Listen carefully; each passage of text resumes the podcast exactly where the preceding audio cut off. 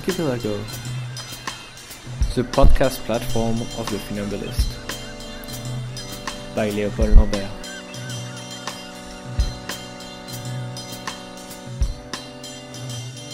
Today, politics of space and architecture in Belgrade, with Ana Džokić.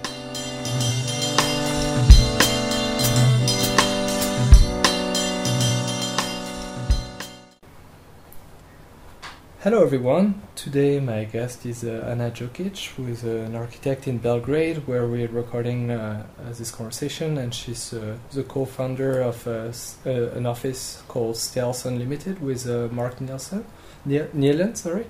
Um, uh, hello, Anna. Hi. Uh, so today we will speak about um, uh, both. Uh, I mean, we will speak about your work, but maybe try to be uh, specific to uh, a place where we are recording, which is Belgrade, because your your office are is um, both here and in Rotterdam.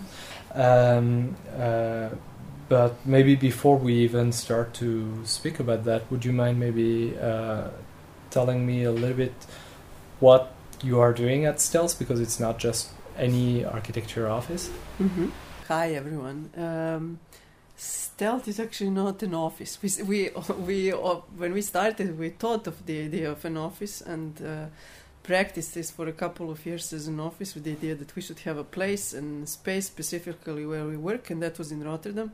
But actually, somewhere in uh, 2006, when we were invited for the first residency somewhere else, we realized that we don't need an office and that we don't want to run an office.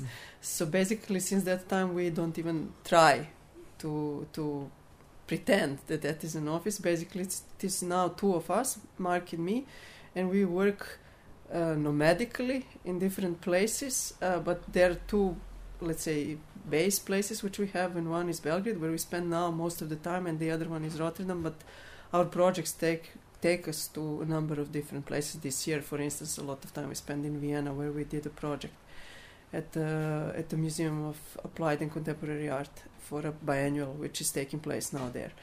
And uh, what we do is started in the beginning of Stealth was mainly urban research.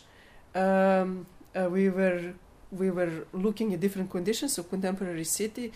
Um, in the beginning was a lot of uh, looking at the temporary use for instance was one of the topics in the very beginning um, but then also somewhere uh, from 2007 2008 we were involved in curating a number of things. Like for instance in 2008 was uh, we were curators of the dutch pavilion at the architecture biennial in venice uh, together with the architecture institute from rotterdam. And then from then we were curators for a number of things which were actually mainly in the domain of art. So we are somewhere in between art and architecture and uh, we also realized a couple of i would maybe rather call them spatial interventions than ar- architecture because they are not really built. i mean they are buildings they are spaces but they were more like a uh, commissions to do some sort of a process with people that resulted in buildings. So there are a couple of these things, and even one of them is in Medellin in Colombia. so it's a variety of things. And maybe here for this conversation, what is important to mention is that we are uh, also initiators of two uh, platforms or two yeah initiatives. One is here in Belgrade, and it's called Who Builds the City, and that is from 2010, and the other one is in Rotterdam called the city uh, city in the making since 2013 Mhm. end of 2013 And I, th- I think we'll go back to uh, who built the city a Yeah. little bit later, but maybe before we do so, to understand uh, a little bit the context from which we are speaking, uh, once again, Belgrade in that case, um, uh, and maybe preceding a little bit uh, your own your personal practice as an architect, as I Mhm. started at the at the end of the 90s, basically but uh, be, maybe a decade before that with uh, with the strong changes in uh, in the dissolution of Yugoslavia and and uh, the change of regime. Uh, could could you maybe try to? It's, it's, a, it's a difficult question, but can you maybe try to synthesize a little bit the last uh, 30 years of, of history in like five minutes or 10 I can minutes. try to make a digest from personal perspective. I mean, because the story can be told, of course, uh, rationally and from many different ways. But I can tell you from my own perspective. I started to study architecture in 1989, so that is uh, before the bef- just before the fall of the Berlin Wall and uh, uh, two years before the fall, falling apart of Yugoslavia. In 1989. yeah. yes and uh, it was uh, i mean the on one hand there is a certain feeling like of as a citizen as a, just a person living here uh, walking on the streets uh, from that period and for instance a couple of years later that it that we for instance in 93 94 i felt that i'm living in a different city uh, just by seeing people on the street, how people felt, how people behaved, how pe- population changed in a way. Some people left, some people came. So it was very different, very different feel. Uh, also, somehow the the air that we were breathing was different in some way. And uh, what uh, what I when I started to study, and also actually during my whole studies, we studied uh, and for instance designs that we made were meant for the society that was there until 1990 or 91 uh, and I finished my studies in uh, I actually graduated in 98 so I studied quite long but let's say I followed the classes and all of that till 94 and we did um, uh, for instance design for uh, collective housing uh, large apartment buildings uh, things that from that time actually until almost until recently didn't happen at all. So we were trained for a society that stopped to exist while we were studying. And of course, with students, we were not aware of that maybe uh, enough. Uh, but uh, there's something that architects maybe only now, here, if you start to talk with them, uh, are aware of or openly speak about. So, so there was a, reality on the street, and there was something uh, that we would be studying, Mm. and uh, that was also the moment in uh, 90, somewhere mid 90s, where a lot of informal things started to happen. On the street, it started basically by just simply people lacking basic things. Uh, we had a huge inflation in '93 when the shop, which was orchestrated by the state, so it was not. We had international sanctions here that no goods could come in and go out. Uh, there was a lot of smuggling, and people, people, and organized also crime was bringing these things across the borders. Uh, but uh, actually, the inflation itself was orchestrated by the state. It was in this in this situation, they used an opportunity to basically rob us from from money that would be then used in the wars in mainly in Bosnia, and uh, and this trade which was going on on the street, of course, influenced. The shops were empty, so trade went on the street, and from then on things started to change quite dramatically. Uh, and this was something that was not discussed on our faculty. This was something that we, everyone was passing through every day, but was not talking, was not spoken about. And then somewhere in '97, uh, I remember. Uh, actually, before that, I was. Uh, I happened to be to hear about EASA, which was European Architecture Students Assembly, uh, European Organization of Students, and we were some group of crazy people that in '93 in all this um, like tightly closed country, we managed through to go, go through a lot of trouble and also to get some sponsorship and to get to one of these meetings. And that was very important for us. There were six of us. We went to Shetland Islands, and uh, I don't know how many thousand kilometers away from here. And we realized that actually there is a world outside. That here there was no one was coming into Serbia, or actually it was called uh, called still Yugos- small Yugoslavia at that time. And we wanted to organize something similar here. Finally, we managed in '96 to organize an event which was called Project X, which was pretty influential for my own development as uh, not as not just as, ar- as an architect, but as a person, as a maybe politically conscious person.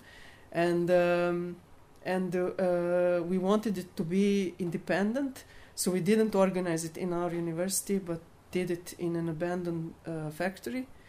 Um, and uh, 200 people came, and we through that project we became quite political in how we were speaking about it. Uh, the the what we did we want we wanted to discuss also the title Project X, like questioning actually where we are and what it is, attracted a lot of foreigners to come into place which was closed basically, and.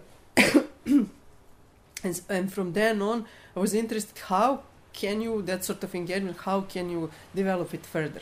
And one of the things that we as a we formed an organization which was also called project actist was a non-governmental organization. And one of the things that we became interested that was then in 97 there was this manifesto of society of architects that came out.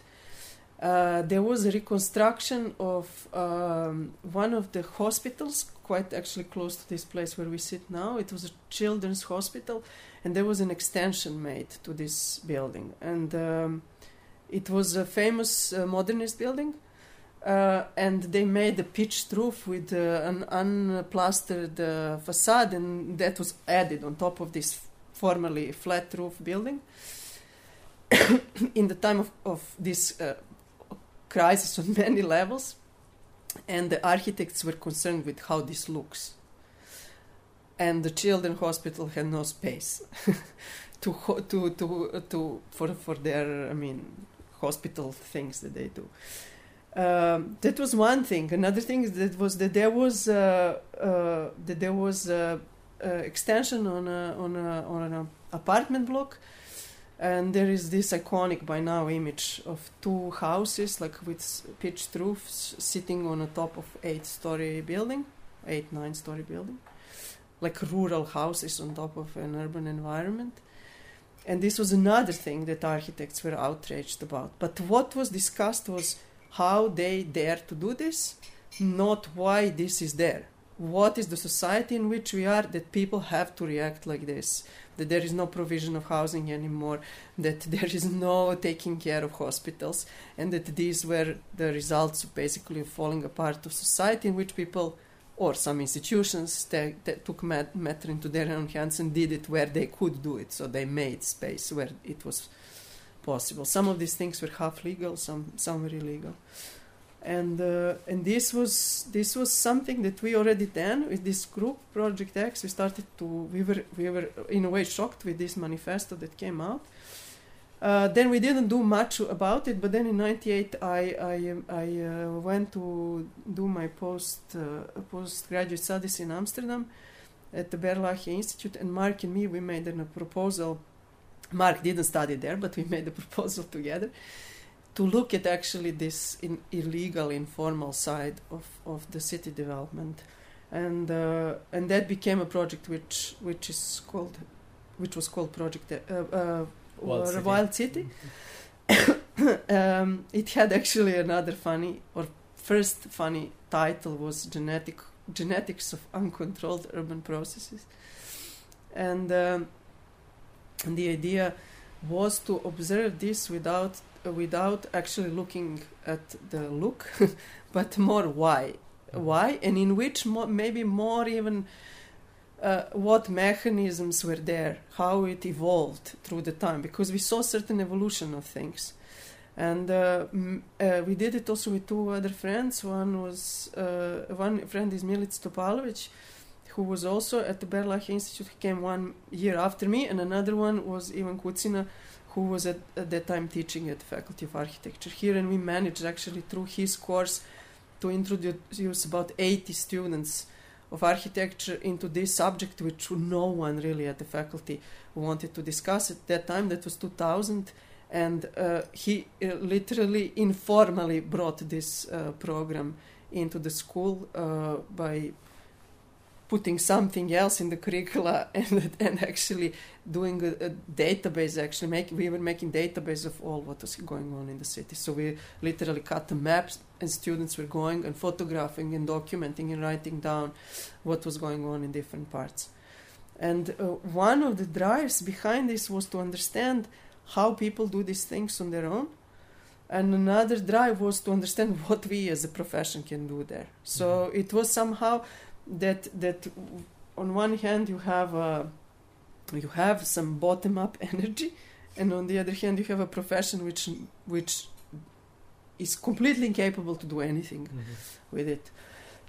and that nonetheless fascinated by it, right? With, I mean, it's interesting. We um, the, we already had two conversations in the program about similar processes, but in very different places. So that's Yes. quite interesting. Uh, with uh, Alejandro Hernandez uh, in uh, Mexico City, Mhm. and with um, Cluster in in Cairo, and and each time we're talking about how architects are fascinated by those processes, but uh, on the other hand, are running after them Yes. rather than trying to rethink their own practice of their discipline. yeah. Uh, so, I mean, could, could you maybe tell us more about the various manifestation of what you call wild city? Because I mean, you talked about Mhm. the the building uh, wild extension, so to speak. But I think it, That's was also easy to picture Yeah. even without the picture, but, But- there are many other many other things. I mean, we were looking at things literally in public space, like uh, maybe trading things for trade, and we looked at this evolution from car selling to, on cardboard boxes to selling on car hoods to selling on stands, which were at that point somehow provided by some institution, and then uh, kiosks, which were uh, placed throughout the city, uh, which in the end also had to have some kind of permit, and then these becoming more uh, more solid, like people re- literally building building there. Then they were at some point, some parts of the city had these kiosk-like structures uh, built by with bricks, and on top of that, living spaces. Some of uh, most of these have been demolished uh, in the meantime. So, for instance, this is in public space. Then some people literally build houses on green spaces, for instance, in the areas with modernist blocks. Uh, then, then numerous roof extensions, uh, and then you have whole areas which started even before the 90s to be, or even in the end of 60s, informal areas to be built. And there is one famous called Kaluđerica uh, today with about 30,000 people officially. Uh, which so, which emerged during the socialist period already, and then in the 90s the boom of this started all over. So there were some areas uh, where pol- certain political parties which were there uh, in order to get votes gave to people agricultural land which belonged to the city and then they would start constructing whole new settlements this would ma- mainly refugees who came from other parts of Yugoslavia in the 90s and uh, they would get just plots to build without any infrastructure laid out. Mhm.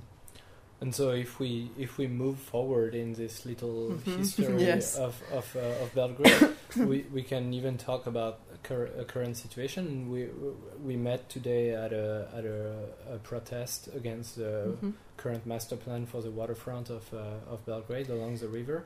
Can you can you tell us a little bit about what's going on uh, in in this particular project and what it means in the politics of the city? Yeah. Yes, but there are a couple of phases in between Yeah, I'm that sorry. maybe we just have to briefly mention because it's not from from the, from let's say this wild period. Uh, we mm, we to reach today there were a couple of other phases. So one thing maybe just to say that we had maybe even naive idea that this uh, that this wild period could teach us something and maybe we can get something out of it that could be used in the normalized period let's say before after the wars are over after the emergency situation is over that this could be incorporated in practice that architects and planners can work with people. But basically even we made the presentations in the city urban planning department which was very interesting it's very interesting story on its own. Nothing of this until until 2003 uh, general urban plan was somehow captured and in the 2003 general plan there is first for the first time mentioning of the informal construction of the illegal areas and a lot of it i think has been influenced by this discussion that we somehow brought up. But it is still on the level of criticizing it instead of trying to figure out how to resolve this situation. Uh, and then what happens in the mid 2000s is the uh, op- opening of the country for the foreign cre- foreign banks to come in, and that's when the credit credits for apartments on a big scale are for the first time available for the citizens of Belgrade. There were credits available also in the socialist time, but it was a very different uh, uh, stru- construction, and many of these credits were disappeared somehow through inflation and different sorts of things in that period. But now it became this hardcore credit that people really get indebted in order to buy apartments and started the construction boom mainly small scale private companies that would make buildings where which people would uh, uh, buy without almost any money uh, having any money in, in at start uh, then these companies started to uh, grow bigger. Then some of the big companies also opened their real estate offices.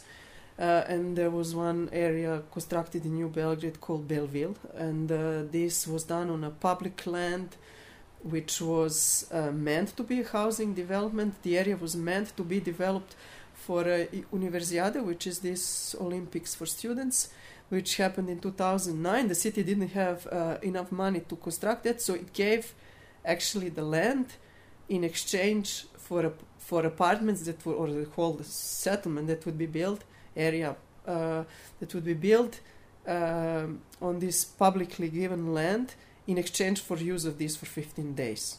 So I mean, imagine just what the present it is for this development company since then, a number of these corruption uh, processes happened. There was a shopping mall constructed in, on the land next to or attached to the former Central Committee of Yugoslav Communist Party, um, which was given basically for free, voted in the city parliament. Um, and if you put it all together, the, a huge amount of money was like this given uh, to private developers, most of them tycoons, people who got their first million in the 90s through different kind of smuggling and all of that. So basically, this uh, informality continued on a huge scale. It's shifted from small people building for themselves, which was in some way, in our view, sort of democratization of this, to completely different scale and different logic. And then we it's not a surprise that we reached the point today in 2015 or 2014 actually when the government of Serbia announced that it is going to use the the piece of land where now is the central railway station which is for years or actually decades meant to be replaced from that uh, spot to another that these railway tracks would be removed and this was meant to be a new development some kind of a new center and that that center would be spreading from the old Belgrade to the new Belgrade side. This idea was uh, somehow reawakened in 2012 for a local, for for the for the elections in Belgrade. The guy who is Aleksandar Vučić, who is now the prime minister, was a candidate for a mayor, and he came up with this story that there would be, uh, if he is elected, there would be this development on a Sava river bank uh, which I don't know was it given already that time name? I don't think so. But Belgrade waterfront Beograd na vodi uh, and he for that occasion pulled in Rudy Giuliani who came from New York uh, to be part of this election campaign and there were photos of them on the river and looking at this and smiling and pointing at, at stuff. And everyone thought it's a joke and uh, now we have this guy as a prime minister. And uh, now he cha- he of course Rudy Giuliani was there just for photos. And uh, then then uh, in uh, last year there was uh, he became or I don't know maybe earlier but last year it was announced that United Arab Emirates uh, with and the emir of United Arab Emirates is now his good friend and that Emirates are going to invest into Serbia there are a couple of things in which they are investing. One is that they bought the national 50, actually, they have less than half of the national air company, Air Serbia.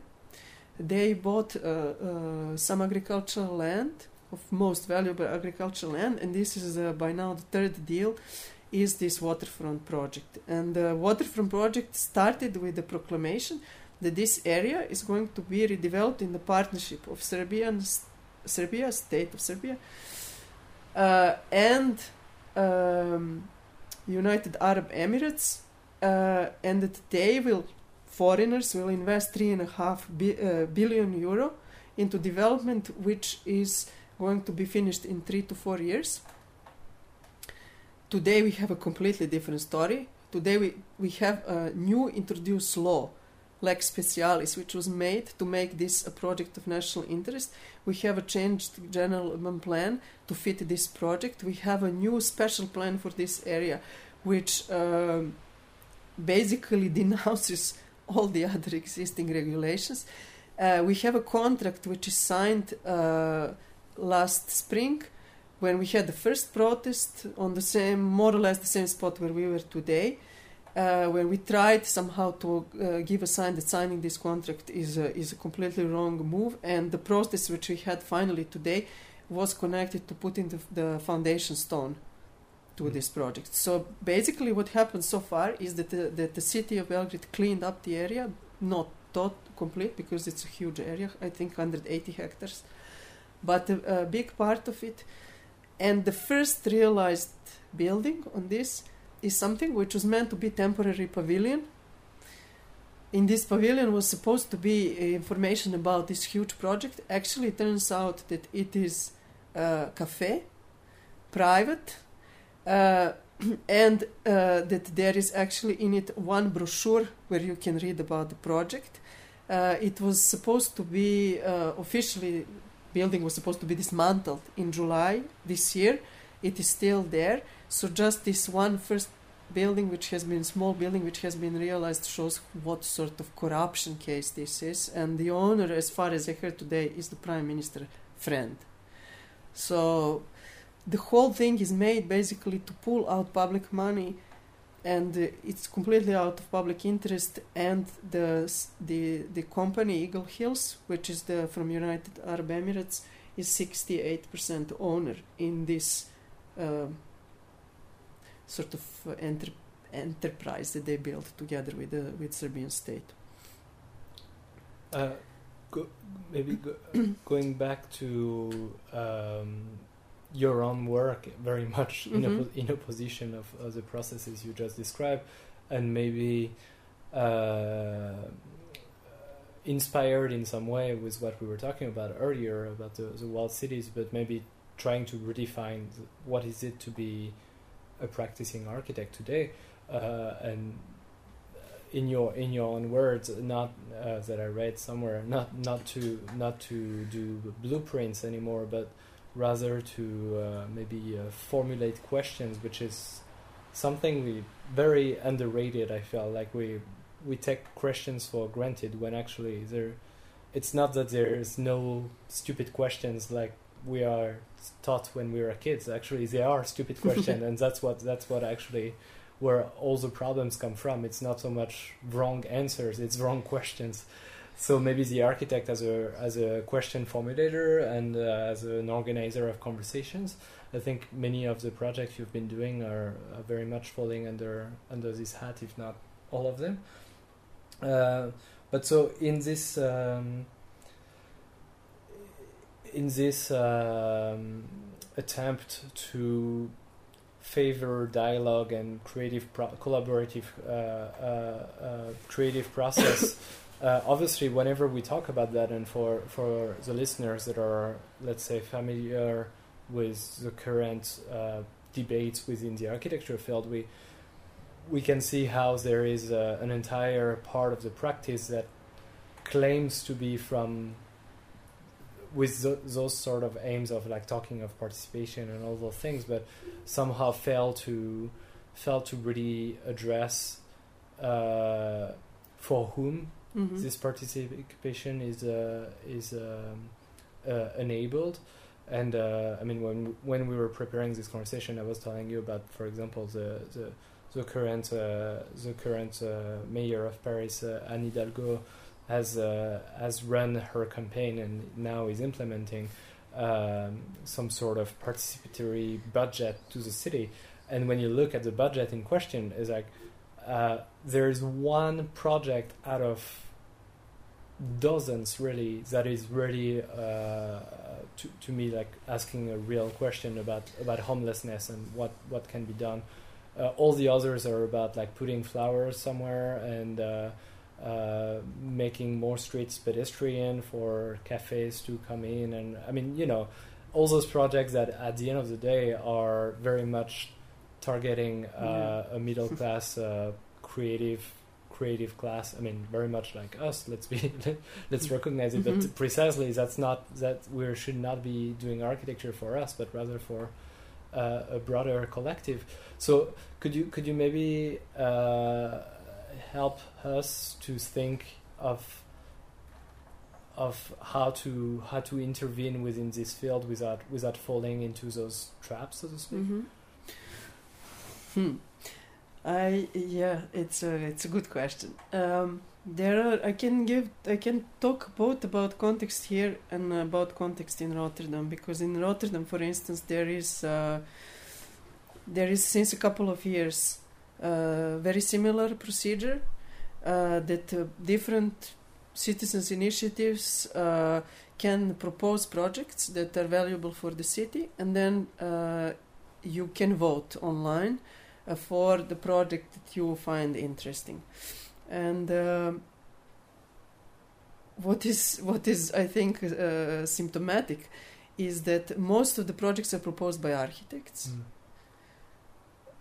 Or there is at least some architect in the team. Um, and uh, another thing which I think is symptomatic is how this uh, this huge amount of budget is actually given to, for one thing.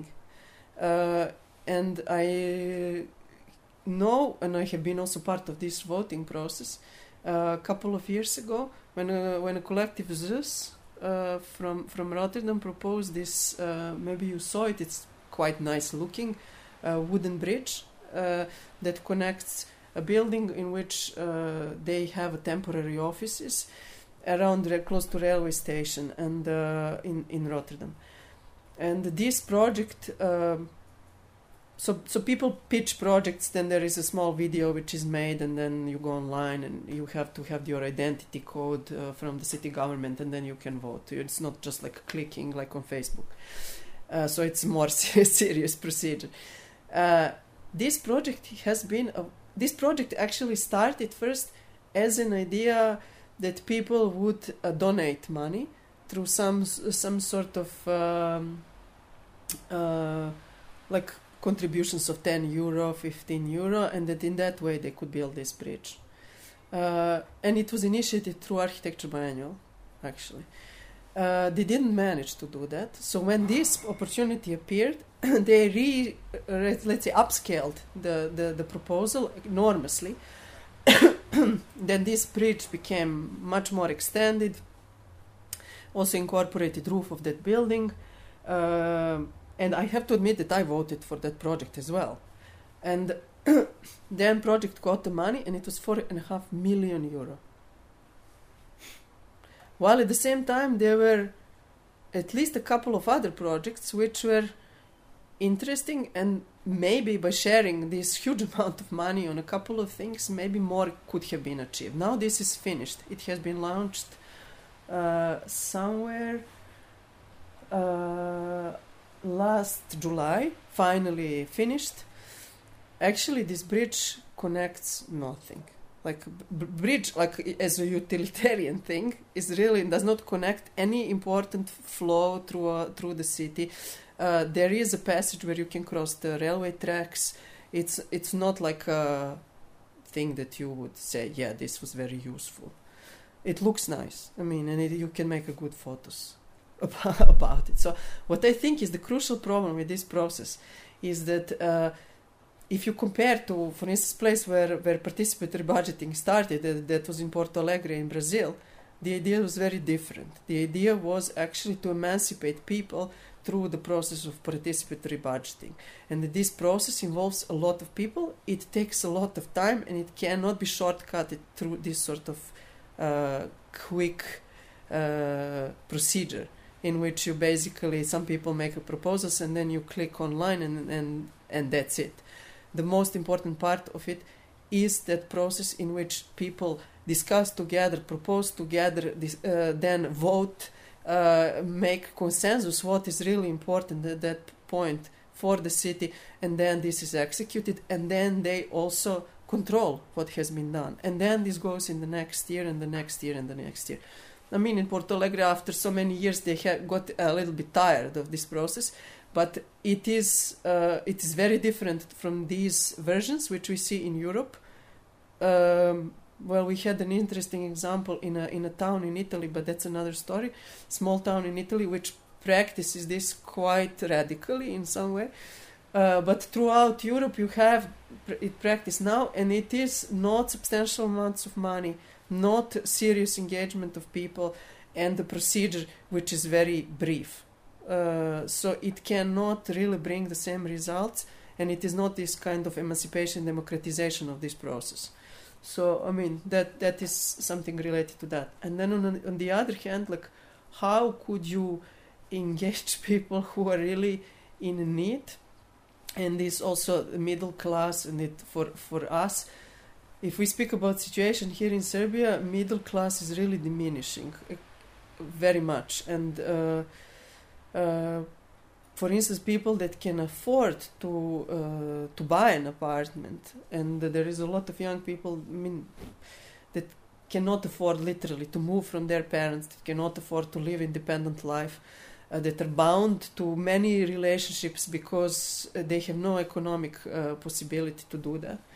Uh, there is maybe a, a, little bit of a different situation and I mean I can tell I can tell what we are trying to do here. I, I, we are not yet far far with it, although we are doing it for three years.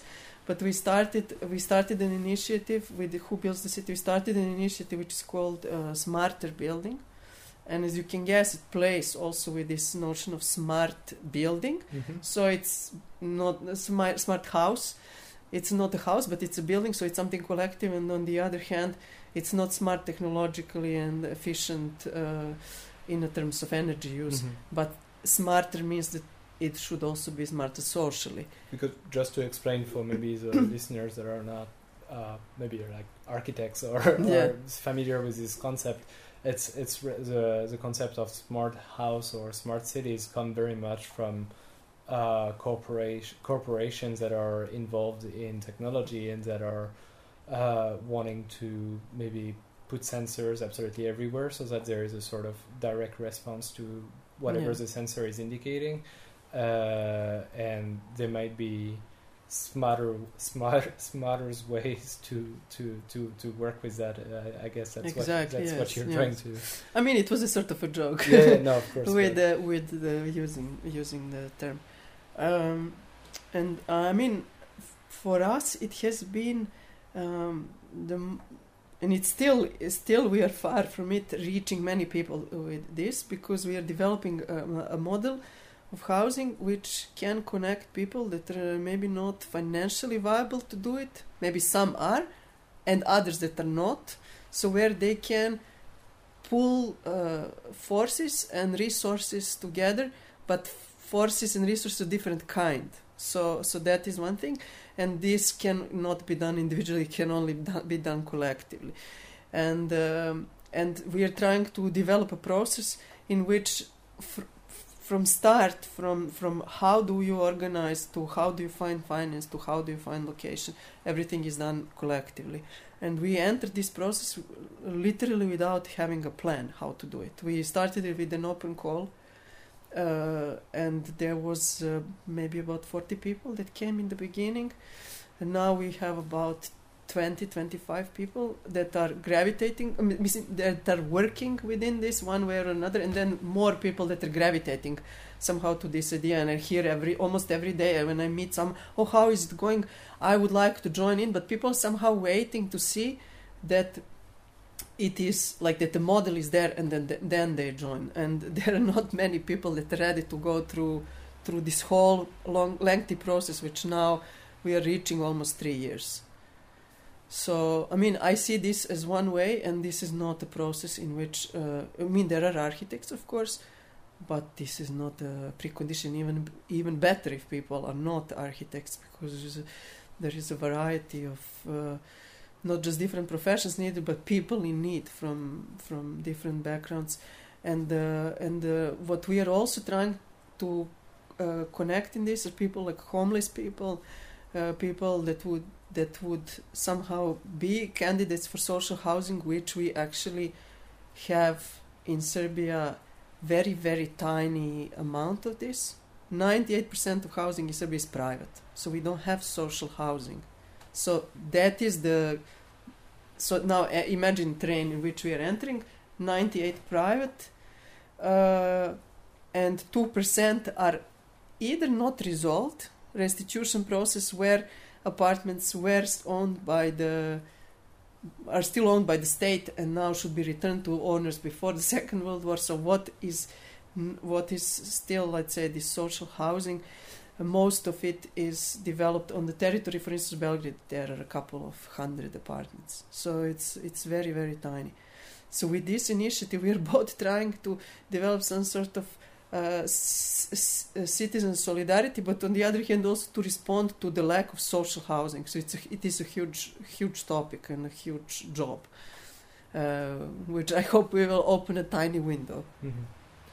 Uh, a last point I wanted to talk about, which is very, I mean, very much in the continuity of what you were just talking about, is a notion that you seem to have worked quite a bit uh, about, and uh, that I'm maybe less familiar with. I mean, uh, at a conceptual level, so to speak, but the notion of commons.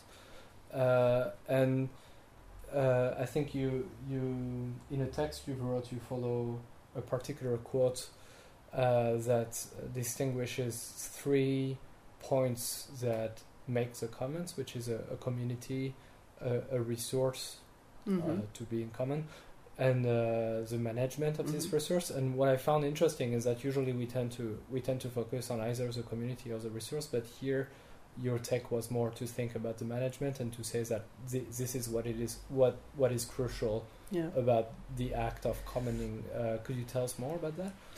Yes. I mean, somehow we intuitively, since since that wild city research, we were interested in this uh,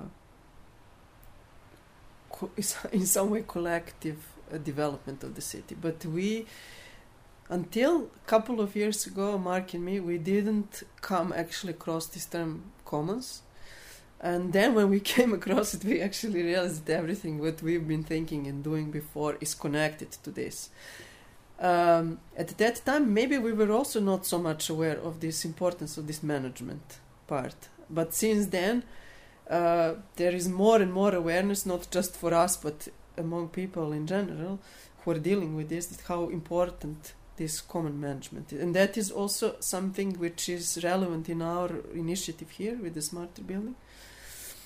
Uh, how do you so how do you how do you decide on things and uh, maybe it is because we are now in Belgrade, it depends in which context you, you talk about it. Maybe it is important actually to go back to, to socialist Yugoslavia, because socialist Yugoslavia was from the 50s on based on the system of self management, which was different from, for instance, Soviet Union or other countries that were be- belonging to Eastern Bloc. Yugoslavia was not part of that, and it also, because it was wanted to distinguish itself, it wanted to develop a different system. And this self management was uh, or initially was meant as a system in which workers manage factories and workplaces. It could be a faculty of architecture in which they work uh, through a process of coll- collective decision making. Uh, and then this also extended to the lowest political units, which were these what we call mesna zajednica, or, or, or uh, in English would be neighborhood units. And um, but unfortunately, this system didn't work higher up. So it was in, it was introduced top down. Let's say self management was introduced top down, and also was seen by people as something that has been introduced top down. They only realized, or some only realized, uh, what it meant and what sort of power they could have had through it once it, it disappeared. And if you, for instance, in the last couple of years, maybe last seven, eight years, there is a revisit uh, among theoreticians, also people in, in the world of culture here, revisit of this of this period and quite a lot of discussion what it meant and a lot of discussion what it could mean for the future. So let's say we had this one experience which was very valuable, but maybe also the existence of that system is somehow also the trouble to introduce commons, a principle of commons, which you can say self-management was a sort of commons, again, because there this became sort of taboo. It became a thing that that is unwanted past officially. I mean, if you if you, but more and more it's somehow coming up. So in that context, it's uh, it's in some way difficult or easy and difficult to talk about commons. Because on one hand of this of this uh, let's say umbrella which for which was for the whole society and on the other hand that commons are meant to be thing which starts from the bottom. So the, for me still the biggest question is where these two things could meet. Mm-hmm. where the commons can jump from the from the organization like the smarter building initiative or other things to something that would become a bit more universal on the level of society uh, and uh, I mean, to, to maybe give some um, some very down to earth examples, let's say, because it's true that when we talk about the commons, it it can quickly uh, fall into some sort of abstract scheme, so to speak. Mm-hmm. But I think I think you've been looking at um, uh, you've been looking at examples of, of co-ownership, like mm-hmm. uh, like at a, yeah. at a, property level, which I guess is also a, a, a quite uh, quite drastically different uh, uh, uh, strategies than, than during the yeah. socialist regime. So could could you maybe tell us more about that? Because I know that in cities like Berlin right now, there's been, there's been some some projects like that of, of, of co-ownership, like the the ownership of a land by a given mm-hmm. co- neighborhood neighborhood community. Yeah. Well, there are some interesting examples um, in Croatia. For instance, in the text we were mentioning some examples where they're trying to develop, or they developed actually, uh, what they call civil pu- public partnership. But maybe we'll talk more about this with people in Zagreb, uh, where the, in that case, city collaborates with civil society organizations, and city in invests, let's say, brings in a building, which is then managed by a collective of people, and not one collective, which is interesting, but a number of them uh, which determine together how is the program going to be run, how is this space going to be financed, and things like this. in Berlin, of course, there are a number of, of places that you can that you can call commons. Uh, there is uh, an interesting uh, initiative in Brussels called the Commons Josaphat, where uh, along a railway track they are trying to actually leave this piece of land in some way out of prop ownership uh, and that then it can be uh, articulated by people that are interested in somehow to put their energy and time how this could be used mm-hmm. so yeah there are i mean it's some people even uh, let's say uh, label it commons like this commons joseph but literally they use the term for it some others don't use that term but if you look really how it functions it is a commons Okay, well, Anas, thank you so much for your time and uh, good luck with uh, all your future project with uh, Stealth Unlimited. And I obviously invite all listeners to uh, go on your website to check the project. I, I know it's a little bit outdated, but, yeah. uh, but uh, we will try a, to update. Yeah, there's already there's already plenty on it. So thank you so much.